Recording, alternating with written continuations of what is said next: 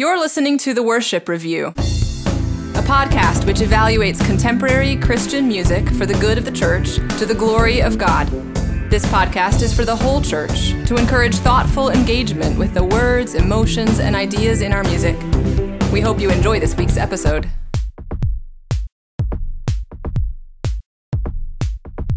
Ladies and gentlemen, boys and girls, come one, come all, welcome to the Worship Review, the Christian podcast which carefully, critically, and hopefully charitably examines the texts of music that is sung in the church and among the people of the church.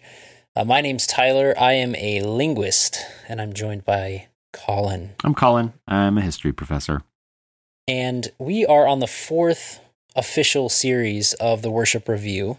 And on this fourth series, we are returning to our roots in a way. We are returning to songs that are popular on the CCLI, that is the Christian Copyright Licensing International database, where they record uh, when and How often? how frequently songs are sung in the church. So we can definitely say the songs we're looking at now are popular in the United States. They may not be popular in your church, but they are popular in the United States. In many States. cases, we actually hope that they're not popular in your church. we have we have encountered songs which we would not want In to fact, see. I always I wonder like I don't I wonder what our listenership is because um, I wonder how many of them only learn about these songs from our podcast. Like they're not actually most of the listeners. I wonder whether they're actually singing a lot of these songs.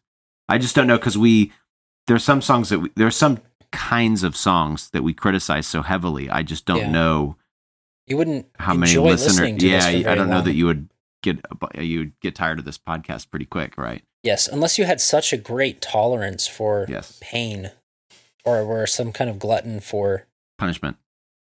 punishment or criticism No. that you could endure that. I have to think Although that's true of all of our listeners. gluttons for punishment. Yeah. Yeah. I mean, we're still talking, aren't we? Yeah. And they're still listening. um, We haven't even got to the song. I yet. think most of our listeners are probably crotchety old men like me and like you, Yeah. Colin. Well, we're old men at heart. I'm I'm kind of an old man. Man, you're not quite there yet. No. I am balding though. You- Are you serious? I'm my hairline is receding. Mm. Yeah. Congratulations. It adds dignity. Oh, thank you. Yeah. All right. we are looking at a song called Graves into Gardens. Great you heard that right listeners. Graves into Gardens by Elevation Worship featuring Brandon Lake.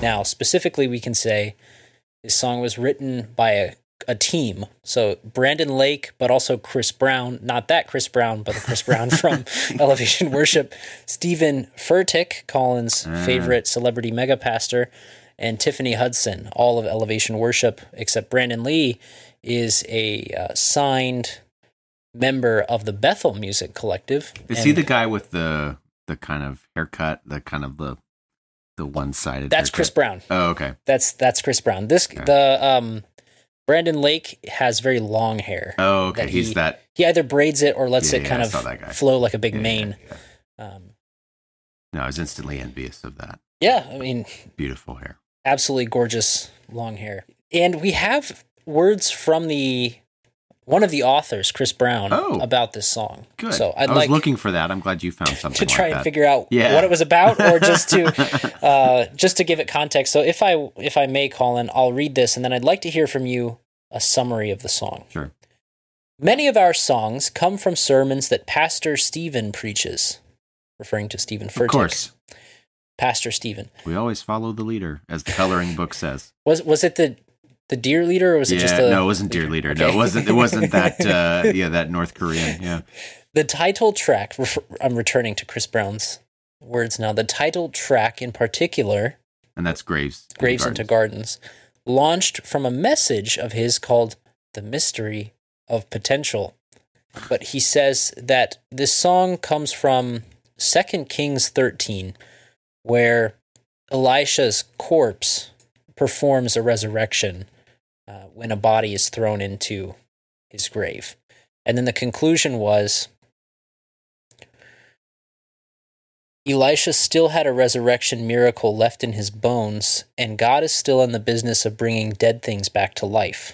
If we'll trust God even with the seemingly dead areas of our lives, if we'll believe in the power of God, if we'll declare resurrection power over everything we sow, S O W, nothing will be wasted. Nothing is over. God can turn any situation around. Huh. Okay. Does that give you Yeah, I actually didn't even know that that was what was being referred to at all in the song. I had no idea. A very obscure Yeah, story. it, that is truly the mystery of potential, isn't it? It, Um, actually, I, Colin, let me let me be honest. I, I I realized I sounded kind of like a jerk there, and I didn't mean to. Sure. So I'm just going to read the words and and try and read them very neutrally. sure. And when we edit this, Yeah. it can make me sound like less of a jerk. Maybe not no jerk. Many of our songs come from sermons that Pastor Stephen preaches. The title track in particular launched from a message of his called The Mystery of Potential. He was in that second Kings passage which details that after the prophet Elisha died, his story didn't end there. Two Israelites were near his gravesite about to bury another man. When they saw a band of enemy raiders coming, they threw the man's body into Elisha's tomb.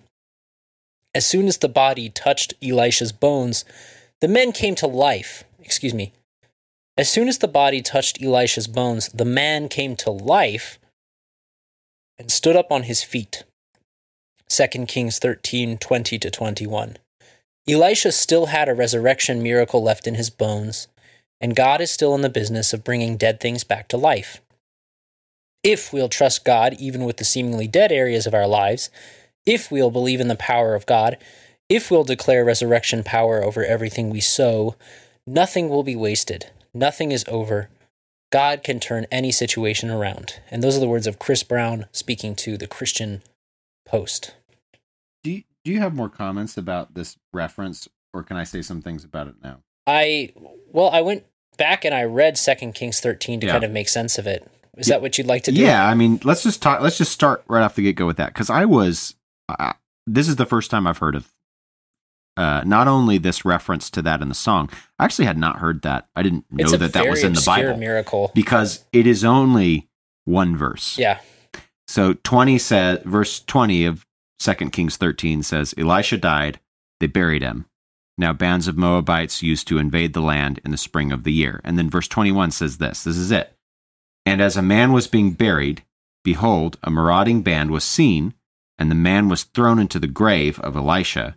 And as soon as the man touched the bones of Elisha, he revived and stood on his feet. So that is that is it. and then the next chapters don't even tell us what happened to this Yeah. guy who's resurrected. it's just kind of like and by the way here's this crazy thing that happened uh and that's it and Yeah. it's interesting that furtick in a sermon has built an entire really built a whole sermon off this verse which is fine people build sermons off single verses but you'd think they build a sermon off something like romans 828 or something right, right. rather than here's this story about some guy that was thrown onto the bones of Elisha and then stood up again, and that this had, and he gives it all of this weight, Hmm.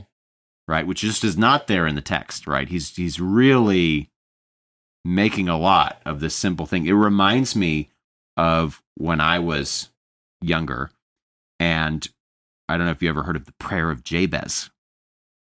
This was a book, an entire book that was written on a single verse, First Chronicles chapter 4, verse 10. Uh, Jabez called upon the God of Israel, saying, Oh, that you would bless me and enlarge my border, and that your hand might be with me, and that you would keep me from harm, so that it might not bring me pain. And God granted what he asked. And there was this whole book that was written, and that was like, you just need to pray this prayer. Like this is a mat these are magic words. And if you just pray those things, enlarge my borders, bless me, your hand might be what with me, keep me from harm. Like God always answers that prayer, and just say that incantation. and invoke his power. Yeah, and it was like a best-selling book. It was like a whole thing in the late '90s. I think it was the late '90s or maybe the mid '90s. Like this guy made millions of dollars off this book, and um, it was one verse. Like he built this whole theology out of one verse, and it, this this story that you've just read reminds me of that. Sure. Like I don't know what the it's this sound this passage in in uh, Second Kings sounds just like a descriptive passage. Like it's not the scripture doesn't seem to be giving it any wider implications other than this happened. Right. Right. It doesn't really tell us what we're to think of it. And so Furtick just adds all this stuff in there. Yes. Now, to be fair to Furtick, and I can't believe I'm being fair to Furtick, but you, yeah, I guess it's good to be fair. Yeah. Um, we have Chris Brown's okay, reiteration sure. Okay, sure. of what Furtick, or as he's called here, Pastor Stephen said in his sermon, "The Mystery of Potential." I did not have the uh, I, I, chose not to listen to the entire sermon. Why not, Tyler? That way, I'm not going to answer that. uh, but uh, it does seem, just judging by the title and then this secondhand description of what the sermon was like, um, we have potential, mysterious potential, the mystery of potential, and the resolution seems to be there's a trust and a declaration that we can make in order to witness the power of God hmm. in the world. And it does sound somewhat similar to the kind of invocation that you have outlined from this prayer, prayer of Jabez. Jabez. Yeah. Where if you say the right things or you do the right thing, if you declare resurrection power over everything you sow, yeah. so to speak, uh, you will witness what you want to witness. Well, I'll be curious if we actually see this story from Second Kings in the lyrics as we go through them. But first, I should say a few summarizing Please. thoughts about the song.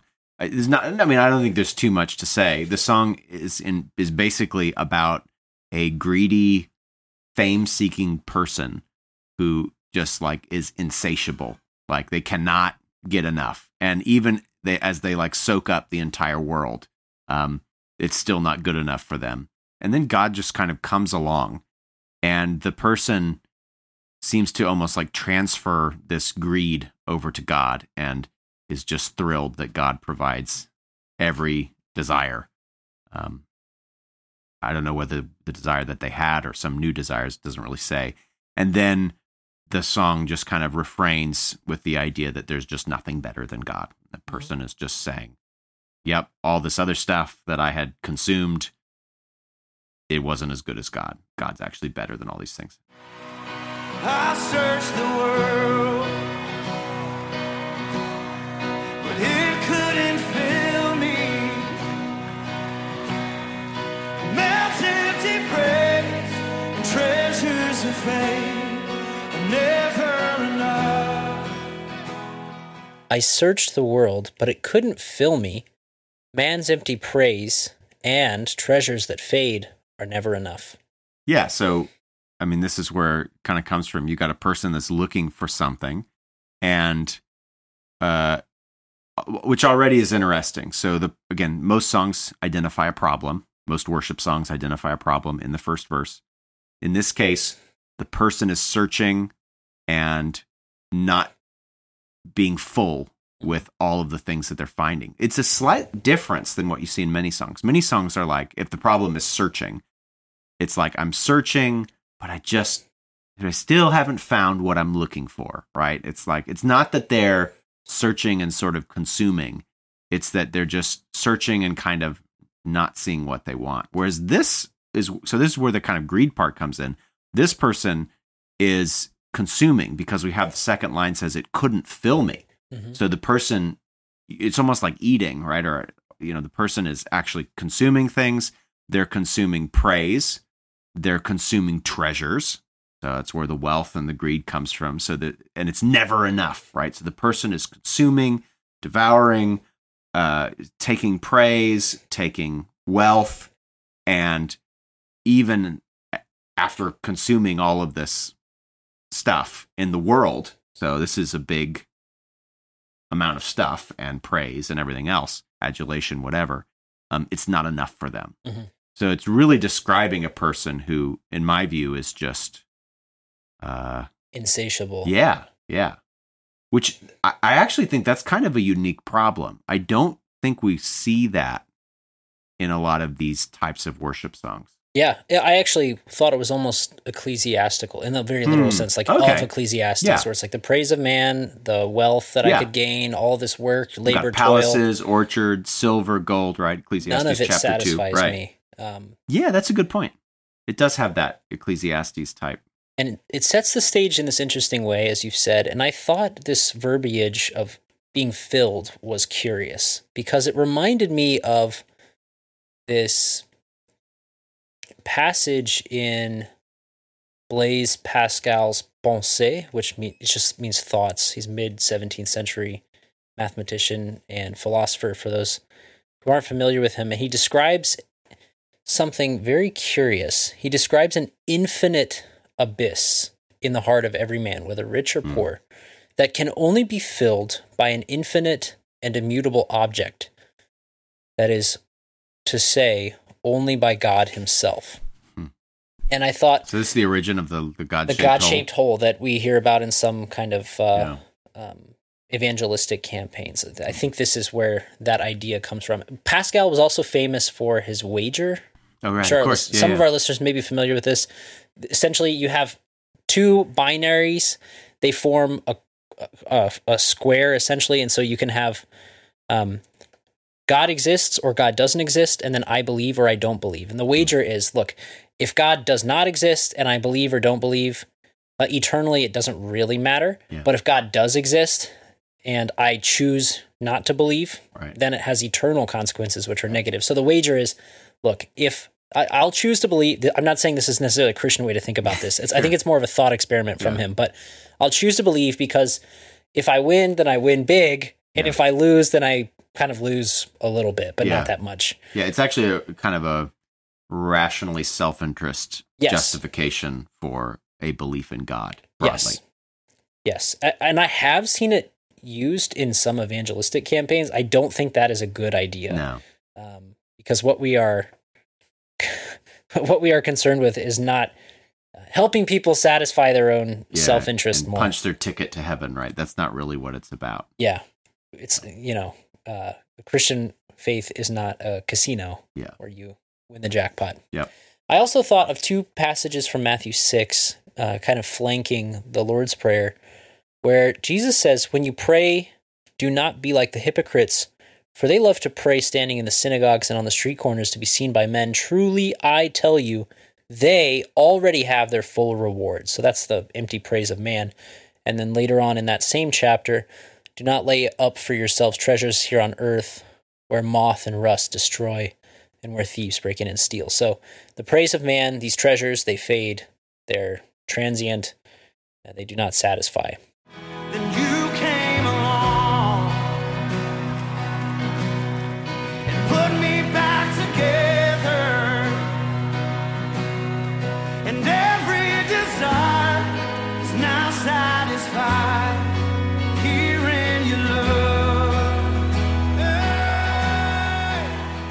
Then you came along. Sorry, when I say it like that, it sounds like a love song. Then, Well, yeah. Uh, yeah, I mean, then you came along and put me back together, and every desire is now satisfied here in your love. I mean, to be honest with you, yes, at this point, there's been no mention of God. I mean, again, Mhm. we're we're being charitable because, based on the context, we know that he's talking about God, Sure. and certainly later on in the song, God is clearly identified. But at this point, if you had just heard this song on the radio, you didn't know it was a Christian radio station or something like that. Like, you could think this was about some human love, right? So yeah, now the it's interesting because the problem now uh, is that the person wasn't together. It's not that the person was greedy, although that co- does come back in the latter half of this stanza. But it's like for some reason the person wasn't together either, which we didn't have any hint of that that I could tell in the first verse. But God put them back together. Right. Do you have a comment on this? Yeah, no, I, it, it is funny because we didn't have this idea of being broken uh, in the first verse at all. Yeah. I, I'm inferring broken from being Yeah, put yeah. back together. Right. Maybe we're torn asunder, to be specific. Uh, but yeah, this then pivots to something, a temporal pivot, if not a causal pivot. So it's ordering it in terms of time, not necessarily in terms of um, logic. after God puts them back together, the line goes, every desire is now satisfied here in your love. So we're back to the person having these desires and consuming. And now all the desires that the person has is satisfied in God. Now, um, we don't have a sense here as to that these are the same desires, like because it sounds like the other desires were kind of sinful. I mean, the person was looking for adulation and wealth, and not that wealth in and of itself it's bad, but this first verse seems to treat it as though this person's um, perspective on wealth was warped and was and was sort of greedy. Um, whereas now, there's no sense that that was wrong. It's just that their sinfulness has been sort of transferred to being satisfied in God's love. But of course, God gives us new desires. God gives us um, a new heart. He gives us, He aligns us to His will. This is sort of a fundamental part of being sanctified, right? Is learning to put off um, our own fleshly desires and conforming to the mind of Christ. And if that happens here, it's not stated. It's just kind of assumed that that happens. I'm trying to walk a fine line here because I see the point that you're making. Um,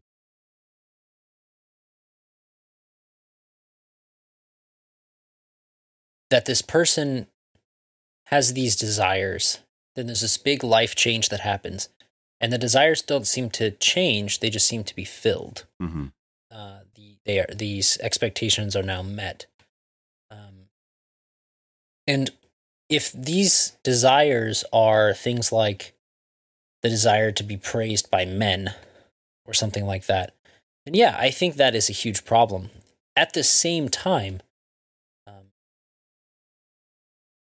for example, in that in that passage from Matthew that I mentioned, Jesus says, "Don't lay up treasures here. Instead, lay up Yeah, yeah, treasures in heaven." So there is It's not like it- laying up treasures is a bad thing. You have to- Exactly. You have, to, lay them up in the right place. Yes, in the right way. it's not that it's even bad to be self-interested in that way. If you were purely self-interested and were just like, "Well, I'm just going to optimize my outcome in this Sure. situation," that'd be bad. But um, it's not bad to want to um, hear from your father, "Well done, my good and Yeah, faithful yeah, servant," sure. or something like that. Yeah. So Yeah, Yeah, I'd like to see the song clarify a bit more that, like, the person's desires have even changed. I don't know. And to be fair, this is also open to a kind of asceticism, a kind of self denial, Hmm. uh, where this person had these desires and then now all- it's kind of nebulous, but every desire is now satisfied here in your love. Does that mean that this person no longer um, feels? I, I guess I you could be reading into it. Maybe I'm reading into it a bit much, but um, every desire is now satisfied could mean you have met all my desires. Therefore, I can enjoy these things on earth in a kind of responsible, ethical Yeah. uh, way, acknowledging that um, these things are passing away. Or it, this could be a kind of self denial, um, which denies the significance of the physical reality as well. Oh, I see what you mean. Sure. I'm I'm not saying we can read all of yeah, that from it's it, tough to say. There's just not enough there to really, I don't know, with. help us. And it, so I'm not sure it's a real resolution to the problem. I guess.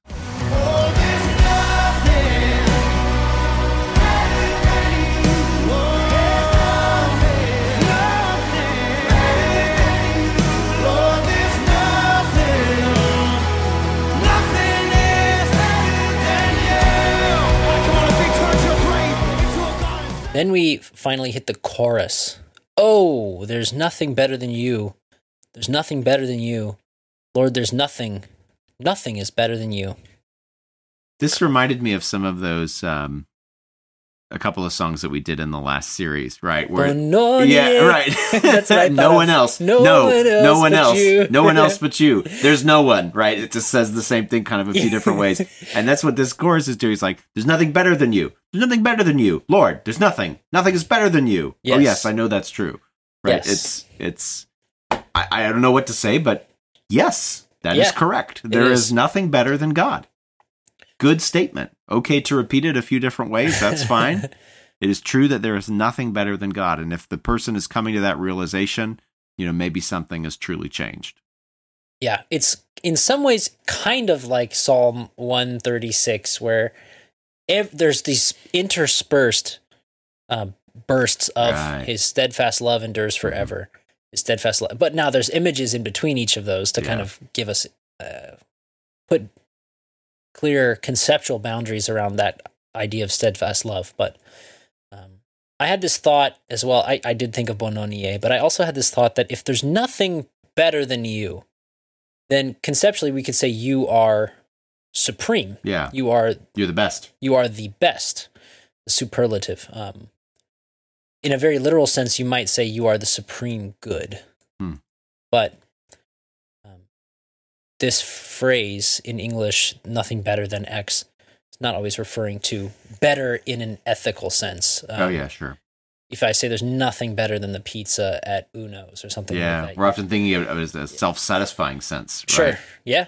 I, I've tried all these pizzas and, you know, There's nothing better than this one. yeah. Um, so I- it could be that Yeah, that would be nice. You know, actually, that's, meant. But That's a no. I think in context of the first verses, the verses that we've sung so far, I think that's a fair point because again, it would be better if the song um, had pivoted away clearly and distinctly from the kind of sinful desires that are described earlier. And by not doing that, it kind of leaves those out there to be the framework through which we read the lens of there's nothing better than God.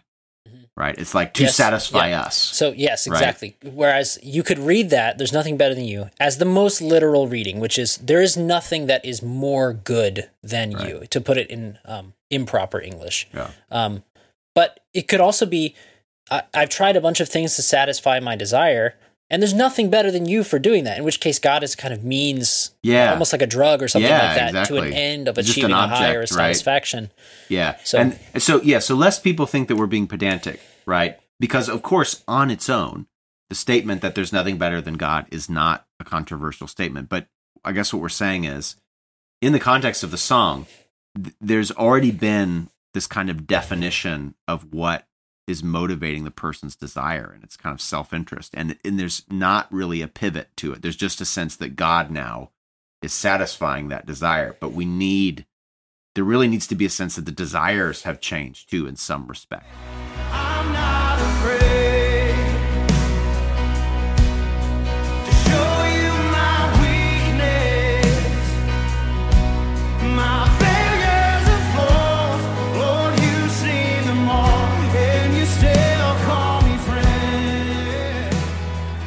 I'm not afraid to show you my weakness, my failures and flaws. Lord, you've seen them all, and you still call me friend. yeah i again this is a true thing in the sense that god knows all of our sins. He he knows them intimately. And yet in christ we are still friends of god. We're sons of god right? Even uh, we're in god's household. So it would be nice to know what these flaws and weaknesses are? I mean are again are they the desires? If so that needs to be made clear. Uh is it sin? I mean again kind of. It's implied that what was happening in earlier verses is bad and you know so presumably this is sin but it would it would be nice to have that a bit more fleshed out. But in essence it is true I thought it was curious that he goes from being at least reflectively dissatisfied with the praise of man after pursuing the praise of man, being dissatisfied with it, to now not even fearing the condemnation of Sure. God. I thought that was interesting. a it opens a- with, I'm not afraid yeah to show you my weaknesses. Um, I'm not saying that's Okay. necessarily a bad thing. No, that's actually a meaningful reform, I think, right? So Yeah. so fear of man is one of the ways that you deal with that, right? Is recognizing that in Christ, right? We don't have to fear our weakness because we're found in him in his righteousness. We, our grace is applied to him. God does not cast us away, and so we are free to actually be, um, we are free to be the weak people that we are in a sense because we know that we can only be transformed by God's grace and God's sanctifying work. So, um, you know, again, it's not really saying something like that in these words, but I think there's, may, yeah, maybe there's a hint of that here. And I think we have to distinguish, at least conceptually, f- between someone who does not fear God because he's a madman or a lunatic. Yeah, like yeah. A, a crazy man does not fear Right. the judgment of God, Right. or maybe just someone who doesn't believe in God, Yeah. um, does not fear that God will punish him for obvious Right. reasons. Um, we need to distinguish between that kind of case and the case of someone who um, does fear God in the sense of the fear of God is the beginning of all wisdom sense, um, but is assured of his salvation Yeah. in Christ. Yeah, that's good. Yeah. And I, I thought this, you still call me friend line was curious as well because Jesus does call his Mm. disciples friends and, and Yep. tells them that really he's changing their titles in a sense. Yeah. no longer do I call you servants, Yeah. for the servant does not know what his master is doing, but I've called you friends. Yeah. That's right.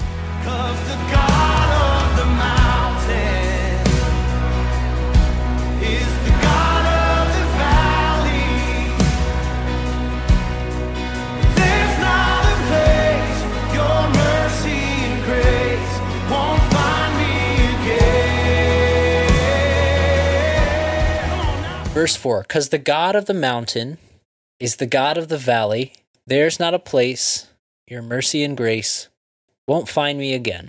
Who is the God of the mountain? I can't help but think of Mount Sinai and obviously the encounter there, um, which is God the lawgiver. And we also have the God of the valley. I think just, I think actually something more simple than that is meant here. I think it's just a euphemism for the high, t- the high moments in life and Peaks the low. and troughs, I yeah, think. it's this kind of Spiritual highs and lows. yeah, basic colloquialism of the mountains and the valley. I really think that's But- all that that means here. If you were looking for more biblical language, you might say, well, Psalm 23 describes uh, a shepherd in a valley. Yeah, the valley, Um, right, right. But I mean, the, the- yeah, these are both biblical ideas. They aren't just drawn purely from culture. In fact, I suspect culture draws them from the Bible, and then now, funnily enough, we have a Christian Christian songwriters drawing them back drawing them from back the from culture, the culture. right? Yeah. And of course, so they're they're kind of devoid of the meanings that you just mentioned, like Mount Sinai, Psalm twenty three, etc. Right? It's just kind of they've just kind of been reduced to good times and bad times, right? Um, and then there's not a place where your mercy and grace won't find me again. And you know, I like that. The idea here is that God is in charge, no matter what sort of situation that we are in. I find the word again strange. So, Hmm. um, so because the God of the mountain is the God of the valley, there's not a place that your mercy and grace won't find me again. Like it almost implies that a repeating. So like I they, once was lost and then got lost again. yeah, right, exactly. got lost again. I- I- Sure. again, I don't know what I don't know what again it like is again just tossed in here or does it actually have some kind of theological weight? What was it? What was the intention of putting it in here? We don't know. But I know if I were singing this song, and certainly when I looked at the lyrics, I thought, well, that's weird. Like, did the person was the person lost and then found and then lost again and then mm. found? Like, you know, once we're found in God's mercy and grace, the Bible's clear. Like, we're always in them. Like, Yeah. It is not the case that, um, you know, despite the fact that we are certainly prone to wander, um, God, God has grabbed us and He doesn't let us go. Right in John uh, fifteen, you know, anyone that the Father, you know, the Father will not. Or how does it say? You know, if if we're in God's hands, you know, nobody can snatch us away. Yeah, it's. I'm glad that your mind went to a good place with the God of the mountain where you thought of Sinai, because I, for whatever reason, the first place my mind went uh, was Jesus speaking to the woman at the well, Oh, and she's like, "Well, our fathers worshipped on this mountain," and he's like, "Woman, listen." and that's what he what says. Tyler's not. Tyler's not being. You know, that's the way Jesus. That's what Jesus says. um anyway i think in the same sense that god of the mountain and god of the valley are euphemisms your mercy and grace won't find me again. With a double negation, there's not a place, won't find. Um, Mm, I think this is also euphemism. I think it could be sinning. I think it could be straying, backsliding, Sure. losing faith, something like that. And this person, uh, curi- I mean, curiously and, and maybe laudably, is assured that Yeah. even in moments like that, um, they are being sought out by the Good Shepherd. yeah. And that's totally fine. Like that's above board. So maybe, you know, maybe I read that too harshly. It was curious that in the first half of this song, it's really the singer who's doing the pursuing. And in this verse, now all of a sudden it's your, so Yes. God's mercy and grace that are now seeking someone out. Yeah. I thought that was curious. Yep. And then uh, just to be very persnickety, and yes, now listeners, you can tell me that I'm being pedantic. Cause at the top of verse four. Um, is this just a filler word like and Oh. well yeah, or is there actually a causal relationship oh, between no. you still call me friend and cuz the god of the mountain? This is linguist Well, nonsense. I don't know if it's linguist. uh, Am I being a midwit? Yeah, you're not. Well, you know, you're not being a midwit. Um, that would be like, well, I don't know, maybe close to being a whiz. What's a midwit. split infinitive Yeah. or something Yeah, like that? right. well, in any event, Okay. bothered me. Fair Maybe enough. maybe I have a To quote to quote one listener criticism, that's your problem, yeah, fine. not the song's problem. Okay, I'm going to use that again and again. Okay, well then, uh, cause let's turn to the bridge, Colin.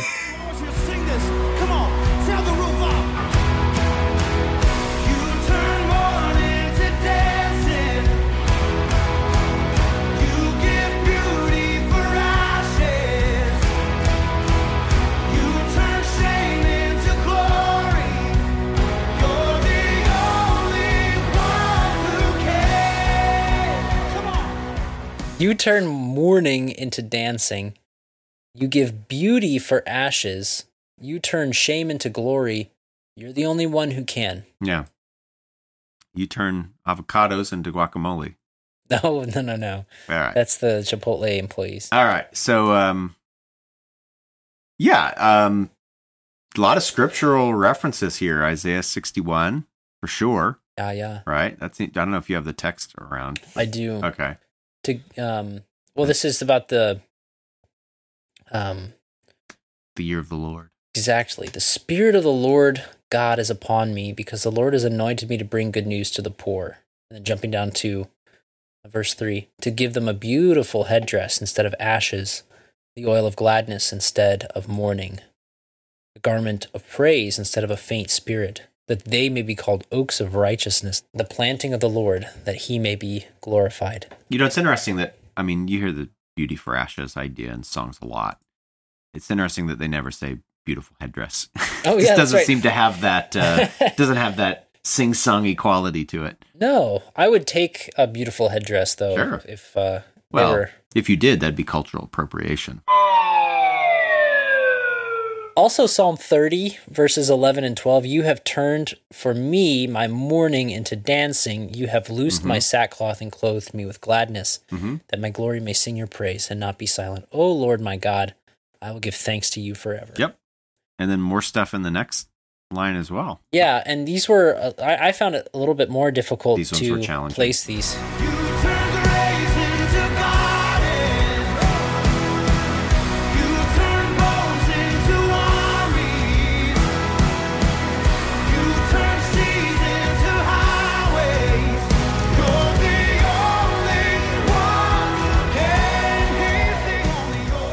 Turn graves into gardens. You turn bones into armies. You turn seas into highways. You're the only one who can. You're the only one who can. Yeah, I took this as a challenge. So, um, uh, Graves into Gardens, I legitimately don't know. I was totally unsure what that was referring to. Do you have a thought before we go into the other ones? Because I, I had I mean, there's a lot of graves and there's a lot of gardens, and I was trying to draw connections to them, but I ended up looking like the uh, uh, guy from "It's Always Sunny in Philadelphia" meme, Yeah. where he's in front of the board and there's all these little pieces of uh, yeah, yeah, yeah, yeah, yeah, yeah, yeah. between a bunch of Charlie's, yeah, Yeah. yeah, Charlie's like uh, so uh, now everyone knows Graves I in- watched that show. the only the only thing I can think of is um, the same scene in Christian culture where um, Jesus has been resurrected and he appears to Mary, and so we Oh, have yeah, the tomb garden, sure. becoming a kind Yeah. of uh, Okay, I, that seems But- reasonable to me. Yeah, yeah. Okay, yeah. That seems to make sense. Okay, bones into armies. My thought here was Ezekiel 37, right? The Valley of the Dry Bones. And I didn't realize that that's in there that they become an army or that they're described as an army, but they are. literal army. Yeah, they're described as an army. So that's pretty cool. I think most people emph- and and rightly so, I guess they emphasize that there's been a mass resurrection. Yeah, yeah. and that's fine. But that essentially, I mean, not to, I don't want to be trite, but and in fact, maybe I won't. I will hold my tongue. But yes, an army has been resurrected. Okay, and then this next one was hard too. You turned seas into highways. So here's where I went. Uh, I went to two different places. One is just Isaiah 47, verse 11, where God says, I will make all my mountains a road and my highways shall be raised up. So I don't know if that's implying like being the highways being raised up out of the sea, like the mountains are are being le- leveled into a road, and then the seas, like highways, are being raised up out of the sea. That's one possibility. Mm-hmm. I mean, another possibility is there are several like river crossings and sea crossings. So, like, obviously, the Jordan River isn't a sea, but you get the Jordan River crossing in Joshua 3. And, and then you get the Red Sea crossing, which I imagine may be what is being referenced here. Yeah.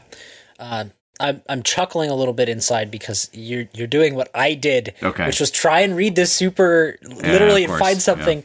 So I'm actually just going to read to you my thought process, Colin. Okay. You're an ancient historian, so you can tell me uh, if I was right or wrong. I wrote seas into highways. In the ancient Near East, what better highway is there other than the sea Ah. and maybe the roads that the Romans have leveled and paved? Like if you need Yeah. to get cargo Oh, yeah. from yeah, yeah. I don't know Carthage it's- somewhere, It's a fifth the price to transport something by sea, and it's way quicker and way it's way easier. Okay, so um, that's good to know. And then I and then I thought, well, are the seas maybe treacherous? Is that what's meant? They The- are from a limited period of time, but, But yeah, wouldn't the highways uh, also Yes, have been quite treacherous, too? Yeah, so I was thinking, bandits and brigands. Yeah, yeah. And then I so then my thought process was, okay, um, maybe impassable things into passable things. Like we we Okay. we're at an impasse, Yeah, and sure. then we make it through. And then I thought, okay, I'm an idiot. It's it's clearly a reference to Moses and or Joshua. Um, I think that's what's going on. It's a little bit of a um, a, a irreverent way to make this statement clear. Maybe you turn seas into highways, but maybe we're always so disappointed with these songs because we're just the sort of people that like want there to be something there, and you know there just isn't, and you just have to be okay with that, I guess. I, I still, if listeners, if you can figure out the graves into gardens thing, you, Yeah, you, you people know. are very smart and have written to us several times to correct us. Um, yeah, I'd love to know what that was. we'll read it on the air, as it were. I don't know if anyone gets that reference anymore because no one listens to the radio. We'll do it live. the air. We'll do it. we'll do it live. you can't say any more. You can't quote any more of that clip, can you, Tyler? Oh, I was a I was a very young man when that came Yeah. out. so- That man is a Christian conservative and would never utter anything out of order. We'll do it live. Okay. We'll do it live. F- it. Do it live. I can. I'll write it and we'll do it live. Thing sucks. Is he is he really a Christian? No, but he Okay. was he was obviously Christian conservatives were listening to him in droves in the 2000s. Colin, do you have any concluding remarks about this song? Not many. Um, I didn't think there was any outright heresy in the song, which which is good always when that happens. Mhm. It is a weak song, uh, and I also would say if it weren't for like the back half of the song, like the first half is very like boyfriendy, girlfriendy, and just kind of I don't know, not very good. It's just unclear. Again, the metaphor mixed metaphor happens just a little bit, and then it goes back to the metaphor. So that's at least decent, you know, in terms of like literary devices. But it's it's a pretty pedestrian song that really doesn't have much going for it. I'm not very impressed. Yeah, You? that's that's sort of where I am as well. It does not do anything so reprehensible that I, I in fact selfishly, obviously not what we want, but selfishly I would like there to be something so obvious that I could just Yeah. kick it Um, No, I don't like the song for sure. there's nothing to. There is nothing in it that is so terrible that I would dismiss it outright. But again, it doesn't have that much to offer either. So, Colin, what did you give this? Um, I gave this two out of five sports ball cheers. And I will no, no, no, just the um, like I actually cheers implies cheers implies sound. I was thinking more of the motions. Like this video is full of people like acting like they're at a sports event. And one of my beloved pastors in the past, who I think very, very well of, um, he was charismatic, and he would say, you know, when you're worshiping, you need to, uh, you need to, it needs to be like it's the most exciting thing that you've ever seen. Like when you're singing truths about God, like think about how you would act at a sporting event at the greatest moment. Like your worship should be should be expressed in even greater terms. I question that because your exuberance in a sporting event is partly motivated by the fact that you're seeing something for the first time. Like something is happening that was not predictable. Whereas, like the truths of God, um, they are new in a sense every morning, but at the same time, wh- what you're really doing is going deeper, right? And so I think mature worship, Christian worship, um, is quite reflective. So, so what these people in this video are doing is like cheering like they're at a sports event. But you, if you look at them, you can kind of see that it's just kind of, I don't know, fake is the right word. Like it's clearly a put on. Like somebody has really coached them to do this. In watching the video, I actually thought that they had um, makeup, costumes, Yeah. and everything else. I even thought there like- may have been bouncers, like at late night talk shows when Yeah. you go to see them in person. Everyone in the front 10 rows or so was in their 20s. Yes. And they were dressed similarly. Yes. All very cleanly dressed. and no too. logos on the shirts or anything. It reminded me a lot of like a the, the so-called crowd at a Super Bowl halftime show, where like they bring out these people and they're made to look like an organic crowd to watch the band, but really they're just part of the performance. Like they're and sometimes they even do choreographed things, but like they'll just be up there dancing and and you know raising their hands and stuff. Like they just think that it's the greatest thing ever, but it's it's still in such a way that it does not look authentic, right? Clearly these are performers. And in this song, especially with the cinematography where it was just like boom, boom, boom, and it was just moving from thing to thing, I just thought, or from angle to angle, you know, I just thought like this is, this is portraying an s- a heavily sanitized and idealized version of what these people imagine a worship experience to be like, and what they see as important in a worship experience, and it seems to just be exuberance and enthusiasm. Yeah, I think they're their model Yeah. for people watching Right. I mean, what's what? What else is the point of a music video, um, other than I mean, there there. Are, Well, excuse me. Let me. Let me I think the next this. song that we'll do does it very tastefully. But anyway, go ahead. Let me clarify this. Um, there are different purposes for music videos. If your purpose is to show worship, then I can see a marketing team wanting to model for viewers how they are supposed to feel when watching this and how they are supposed to imitate this behavior. And uh, you can even, if you Google this song, I'm fairly certain if you Google this song, you will get chord charts and um, everything that you might want in order to perform this song, including slides and things like that. Uh, because I think they actually want people to model this behavior in their own churches as much as possible. and they do. Yeah, right. If sure. you like, so like you were saying this one time, I can't remember if you said it on the podcast or not. So maybe I'm revealing something.